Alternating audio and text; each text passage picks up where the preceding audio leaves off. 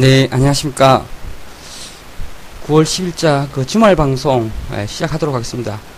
우선 동영상이랑 그 팟캐스트 같이 동시에 좀 보고 있는데요.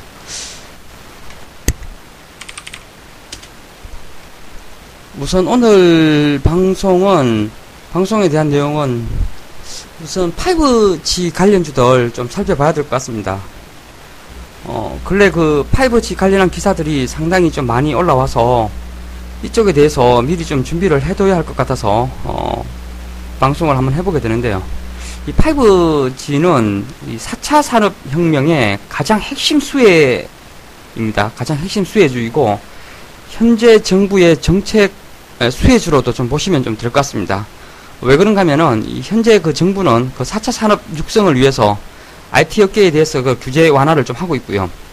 그 다음에 일단 4차 산업에서 가장 핵심 그 수혜주로는 뭐 삼성전자랑 이 하이닉스가 있겠죠. 그래서 이쪽도 굉장히 좀, 어, 꾸준하게 좀 잘, 어, 시장에서, 어, 시장을 좀 선도를 하고 있고, 그 다음에 사물 인터넷 또, 어, 5G, 어, 관련 수혜주로 좀될것 같고요. 그 다음에 인공지능 쪽도 좀될것 같고, 뭐라 뭐라고 해도 그 자율주행, 예, 지금 자율주행, 그 다음에 가상현실, 그 다음에 2020년 전까지 아마 그 뭐 휴먼 로봇 비슷한 것도 좀 나와줄 것 같고, 그 다음에 빅데이터 이런 쪽도 모두 그 5G와 상당히 좀 밀접한 그런 관련이 있을 것, 좀 있는 그런 상황입니다. 여기에다가 현재 평창 올림픽이 몇 개월 남지 않았습니다. 한 150일 정도 남았는데요. 이 평창 올림픽에서 어떤 시범 서비스가 예상이 좀 되고, 그 다음에 내년에 저희 우리나라가 우선 한 2년 정도 후에 5G 시대로 어, 진입 시도를 좀 할 것이라는 예측이 좀 많았는데, 최근에 올라오는 그런 기사들이나, 그 다음에 어떤 정부 인사들의 그런 발언을 좀 생각을 해본다라면은, 이게 상당히 좀 앞당겨지고 있는 것 같습니다. 즉 빠르면 뭐 내년부터 좀 가능하지 않을까. 그 다음에 평창 올림픽에서 이런 시범 서비스 이러한 것들이 예정되어 있기 때문에 아마 또 그러한 쪽에 대한 수혜주들로 부각이 되면서 좀 많이 가지 않을까 이런 생각이 좀 들어서 미리 미리 공부를 한번 해보자 이렇게 좀 말씀을 좀 드려야 될 것 같은데요. 그 다음에 우선 이렇게 보시면 됩니다. 그 5G 투자 초기에는 그 기지국, 예, 기지국이라는 것은 결국 그 안테나를 많이 어, 세울 수 있냐 없냐 이쪽이겠죠. 어, 그 다음에 그 5G 어, 중기 투자에는 그 인빌딩하고 모바일 백홀 이쪽 관련주들이 수혜를 좀 많이 좀 받을 것 같고요. 그 말기에는 그 통신 서비스 업체들의 그런 수혜가 좀 예상이 된다. 앞에 이런 뭐 5G 관련해서 전문사들이 좀 내놓은 풀리부터 좀 참고를 한번 해보시면 좀 될 것 같은데요. 어, 4G는 지금 그 LTE로부터 멀티 인풋, 어, 멀티 아웃풋 기술이 좀 적용이 좀 되고요. 보통 요런 쪽에서는 기지국의 그런 안테나 수가 어, 많으면 4개 정도라고 합니다. 근데 그 5G는 이 massive multi input, multi output 기술이라고 해가지고 뭐 상당히 거대한 이런 뭐 기술이 많이 좀 적용이 좀 되는 것 같습니다. 4G에서 안테나의 그런 개수가 최대 4개 정도인 것에 반해서 5G로 넘어가게 되면은 안테나 수가 100개로 어, 넘어갈 수 있는 그런 상황이 좀 따라와 줄 것 같고요. 여기에 대해서 가장 큰 수혜주는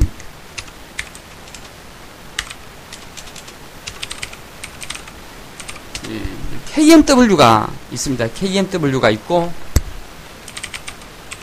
네. 에이스테크도 있고요. 이제 이쪽은 아직까지는 전혀 좀 반응이 없는 그런 상황들입니다. 우선 만약에 그 5G에서 안테나 쪽 수혜주를 보게 된다면 이제 KMW와 에이스테크 머릿속에 한번 좀 그려보시기 바라겠고요. 이 중기 투자로는 small cell이라고 해가지고 그 소형 기지국, 그러니까 트래픽 분산에 가장 효율적인 그런 장비가 좀 많이 좀 들어가게 됩니다. 네, 사실 포지 시대에는 이쪽이 거의 죽어 있었습니다. 어, 그 별로 좀 필요가 없었던 그런 좀 장비였는데요. 5G 시대에는 이쪽 그 소형 기지국 시장이 확대가 되는 첫 사례가 좀 될 것 같다라고 합니다. 그러니까 첫 사례라는 것이 상당히 어, 주식 투자를 하는 데 있어서는 큰 의미를 좀 지닐 수밖에 없고요. 국내 상장업체 중 유일하게 그 소형 기지국, 즉 이 스몰셀 쪽에 매출이 있는 회사는 이노와이어리스입니다. 예, 이노와이어리스. 예, 이노와이어리스도 잘 좀 기억을 어, 해야 되고요. 우선 현재 시총이 800억 정도인데 또 이 회사가 또 고정비가 높아요. 즉 그러니까 만약에 어, 전방 업체들의 어떤 투자 시기가 좀 도래를 해가지고 이 이쪽에서 영위하던 사업에서 이익이 많아지기 시작한다라면은 그런 영업 레버리지 효과가 굉장히 좀 커질 수가 있습니다.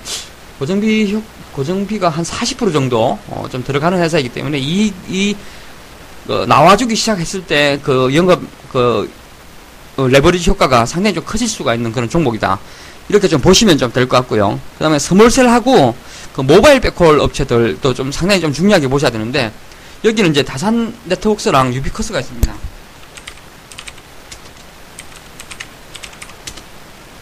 뭐 유비커스는 뭐 신저가이고 예, 다산은 한번 보겠습니다. 다산 네트워크스가 우선 올해 컨센을 보면은 올해 4천억 넘는 그런 매출이 좀 예상이 되고 있는데 하반기에 어, 상당히 좀 더 집중이 되는 것 같습니다. 즉, 이런 것 같은 경우에는 아마 스프린터 쪽에서의 그런 모멘텀이 부각이 좀 될 수가 있는 그런 상황들인 것 같고요. 다만, 이게 영업 이익 단으로는 조금 좀 의심이 어, 가는 그런 회사입니다. 여기저기 일을 좀 많이 벌려놓은 그런 회사이기 때문에 그 매출은 굉장히 크게 좀 점핑을 할 수가 있는데 이게 좀 이익으로 어느 정도 좀 돌아오는지에 대해서는 일정 부분 예 눈높이를 좀 낮춰서 가져가야 될 것 같습니다. 즉 한마디로 그 중간 쪽에서는 그 이너와이어가 우선은 좀 좋아 보이고요. 이 이후에 그 모바일 백홀 쪽 시장이 굉장히 좀 커지게 된다라면은 다산데톡서 이런 쪽도 좀 많이 어, 주목을 좀 해보셔야 될 것 같습니다. 그 다음에 음? 어, 이거 한번 좀 보겠습니다. 갑자기 방송을 하는데 기대 높아지는 3분기 실적 영업이익 15조 충분. 와, 이거 뭐 계속 좀 컨센이 상향되고 있네요. 예. 내일 또 테크인도 어, 보고서가 좀 나와주고. 어, 이게 지금 주식쟁이다 보니까, 예. 5G 하는데 올라오는 그런 기사들을 계속 좀 쳐다보게 되네요. 예. 어, 그 다음에 이 자율주행 관련해가지고, 자율주행을 하기 위해서는 이제 레이더도 많이 좀 돌아가야 되고, 앞뒤 상황, 뭐 옆, 뭐 측면 상황, 그 다음에 이게 전송 속도가 되게 빨라야 되잖아요. 그러니까 뭐 기지국하고 뭐 자동차, 그러니까 뭐 사물 인터넷 다 이렇게 연결이 좀 되겠죠. 그래서 자율주행을 위한 그 차량은 상당히 좀 다양한 연결고리를 좀 가질 수밖에 없습니다. 그래서 이러한 연결고리에 따라서 그 자동차 간의 그런 연결, 그러니까 뭐 서로서로 차들끼리도 막 연결을 해야 되고, 그 다음에 교통 기반 시설 쪽하고도 연결을 해야 되고, 그래서 어, smart device, 그 다음에 또 클라우드, 뭐 이런 쪽하고도 계속 연결이 되겠죠. 이러한 것을 모두 이게 총칭을 해가지고 V2X라고 하는데요. 이런 그 자율주행이 실현되기 위해서는 상당히 많은 데이터량이 끊임없이 교감을 해야 되고 빠르게 빠르게 좀 전달이 좀 되어야 됩니다.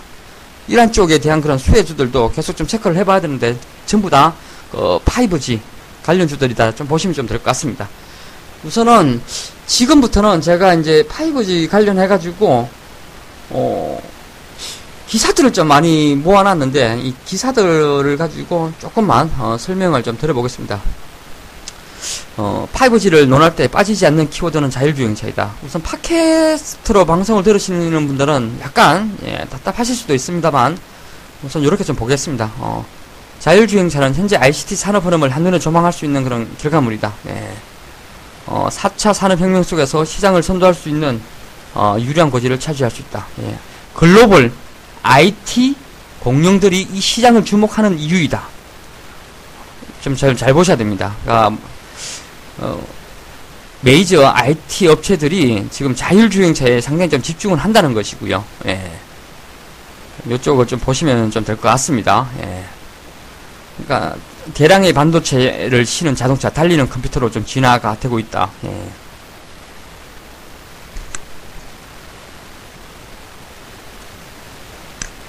차량용 반도체 시장의 경우 매년 7.2% 정도 성장해서 어, 성장을 좀 하고 있다. 예.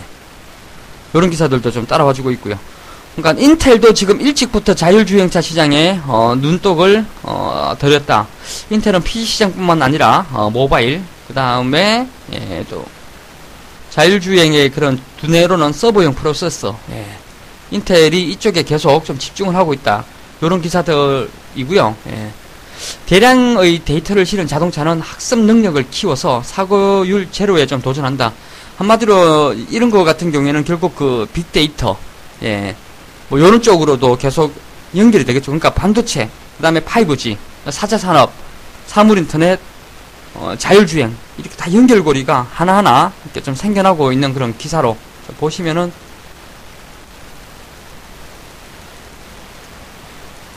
될 것 같습니다.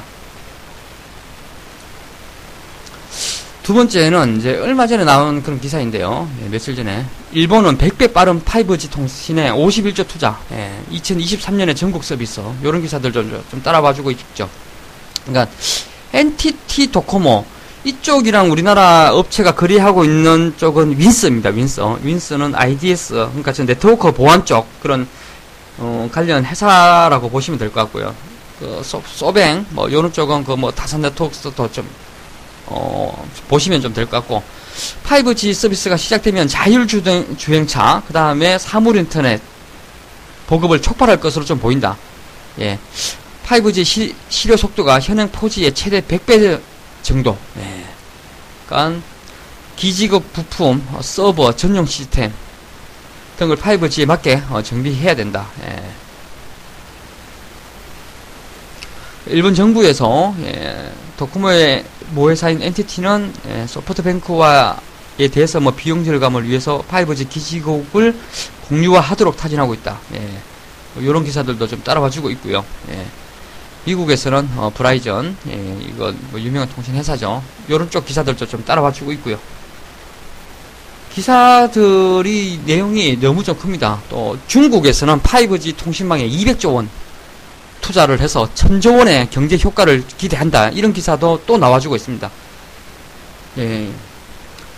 중국은 2020년 상용화를 목표로 5G 통신망을 구축하기 위해서 예, 7년간 200조 원이 넘는 자금을 투입할 계획이다. 예, 이런 기사들도 좀 따라와주고 있고요. 그러니까 지금 국내 지금 평창에서 시범 서비스, 일본 2023년, 중국 2020년 이렇게 해서 이런 것들이 계속 좀 빨라지고 있다는 것이죠. 우리나라도 이번 주에 나온 그런 전자신문 같은 경우에는 올해가 내년 정도를 좀, 2년 그러니까 후를 목표로 좀 하고 있는데, 이것을 좀 상당히 좀 빨리 앞당기려고 하는 그런 모습들이 계속 좀 따라와 주고 있습니다. 예. 그러니까 특히 중국에서 5G 서비스가 상용화하면 중국 인터넷 공룡인 바이두, 알리바바, 텐센트가 앞장서서 4K나 8K와 같은 고해상도 어, 증강현실, 가상현실, 그 다음에 인공지능, 그러니까 모두 다 이런 쪽입니다. 또, 지금 바이두, 알리바바, 텐센트, 이런 쪽은 계속 그 서버, 서버 쪽을 계속 확충하고 있죠. 예. 이렇게 되면 이제 반도체 후공정에서 어떤 뭐 테스트 소켓이나 큰 그림은 무조건 삼성전자 하이닉스가 될 거고요. 예.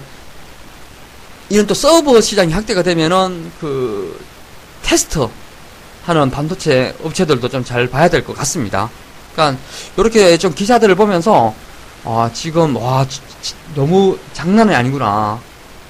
너무 장난이 아니구나 이런 느낌을 좀 받으셔야 됩니다. 예. 또 다른 기사 한번 좀 읽어보겠습니다. 어, 5G, 예, 5G에서 예, 클컴을 넘어서려는 인텔 어디까지 왔나 이런 기사들도 좀 따라와주고 있는데 퀄컴도 지금 계속 그 5G에 대한 투자를 계속 확대를 어, 할 것, 어, 하고 있습니다. 그 다음에 여기에 인텔도 계속 아, 처음에 그 나와줬다시피 그 자율주행차 예. 이쪽에 계속 집중을 하고 있고요. 예. 그 다음에 아까 그 중국 그 뭐 텐센트나 바이두 이런 쪽이 계속 그 데이터 센터 쪽, 쪽을 계속 확충을 하고 있죠. 예. 이렇게 가기 위해서는 그 사물 인터넷, 그 다음에 빅데이터의 그런 처리. 그러니까 이게 전부 다 반도체랑 5G랑 어, 그 다음에 각 나라들, 그 다음에 메이저 IT 업체들이 모두 다 이쪽을 향해서 나아가고 있습니다. 예. 그러니까 요 기사가 또 되게 중요한 여기 기사에서는 5G는 사람과 사람의 연결이 중심이었던 지금까지의 이동통신과는 전혀 다르다. 사람을 포함한 모든 사물이 네트워크에 연결되는 새로운 이동통신으로 데이터 트래픽은 지금보다 비교도 되지 않을 만큼 걱정을 할 것이다. 예.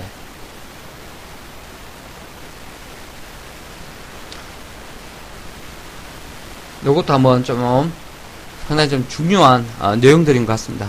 또 다른 내용 읽어보면은 인텔이 세계 최초로 예, 글로벌 5G 모뎀을 어, 공개를 한다. 예, 그런 거는 올 초에 이런 기사들이 좀 있었고요.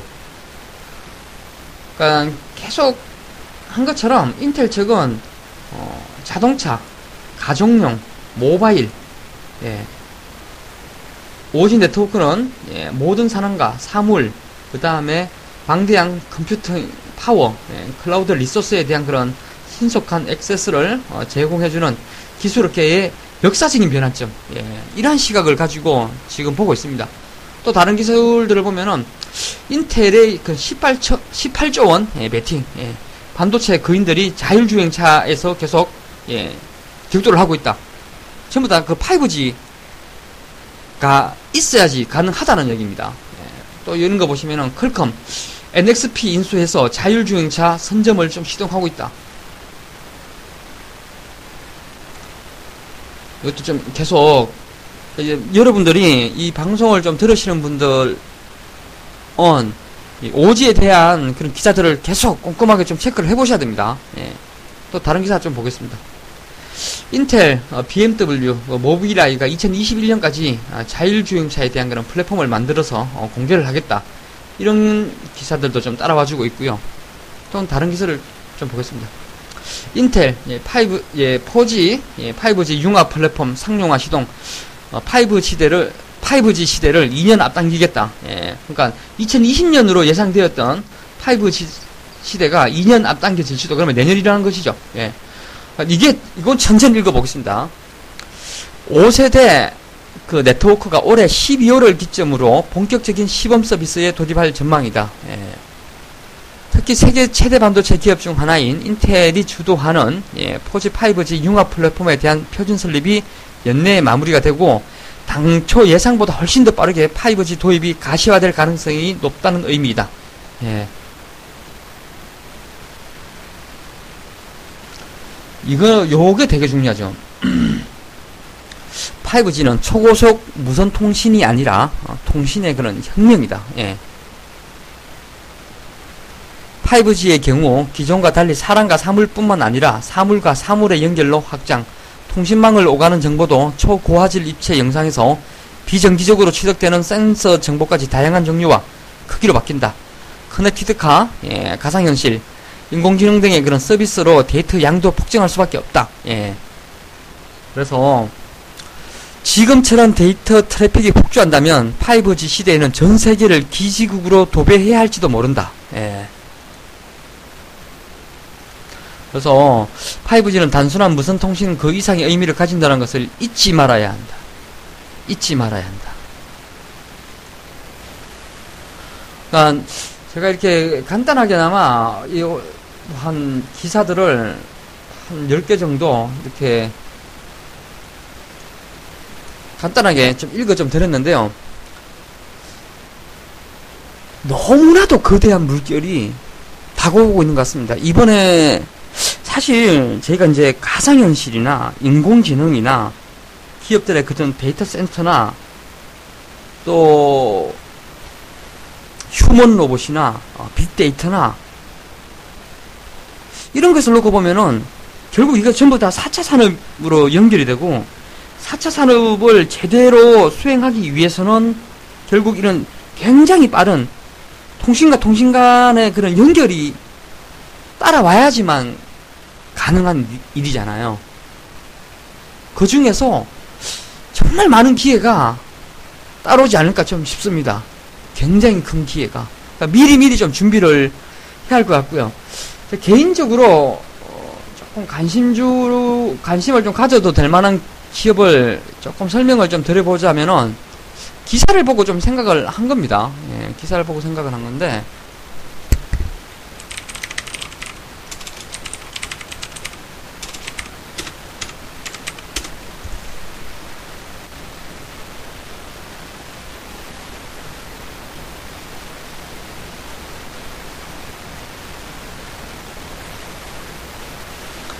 또 이런 게 있거든요. 이런 기사가. 예. 평창 올림픽은 5G, 예. 정강현실, 인공지능, 예.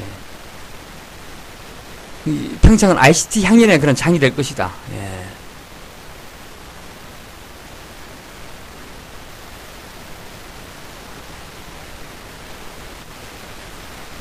이 평창 올림픽에서 이런 그 자동 통역 서비스를 하는 것, 그 다음에 그 안내 로봇이 좀 등장을 하는 것, 이런 것은 이제 토종 소프트웨어 업체, 그 한글과 컴퓨터, 예, 이쪽이 그 언어 간 통역 어, 서비스, 그러니까 이게 지니톡이라는 것을 이용해 해서 이 서비스를 제공을 하고 있습니다. 그래서 평창 올림픽의 그 5G 수혜주로 한글과 컴퓨터가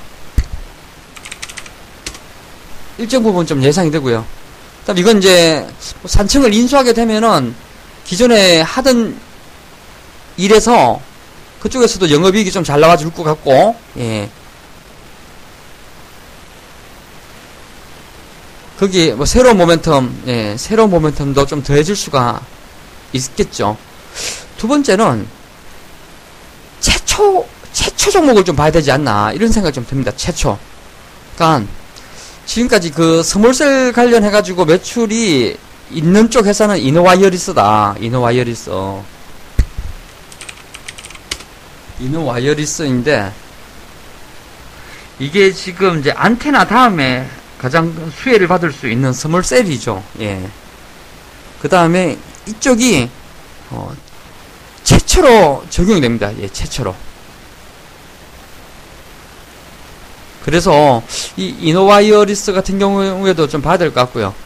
어, 특히 지금 이제 NH에서 나와 있는 뭐 그런 기사들을 좀 보자면은 아 죄송합니다. 이게 갑자기 제가 이것저것 정리해 놓은 것이 잘못 눌러가지고 저장이 안 됐네요. 예.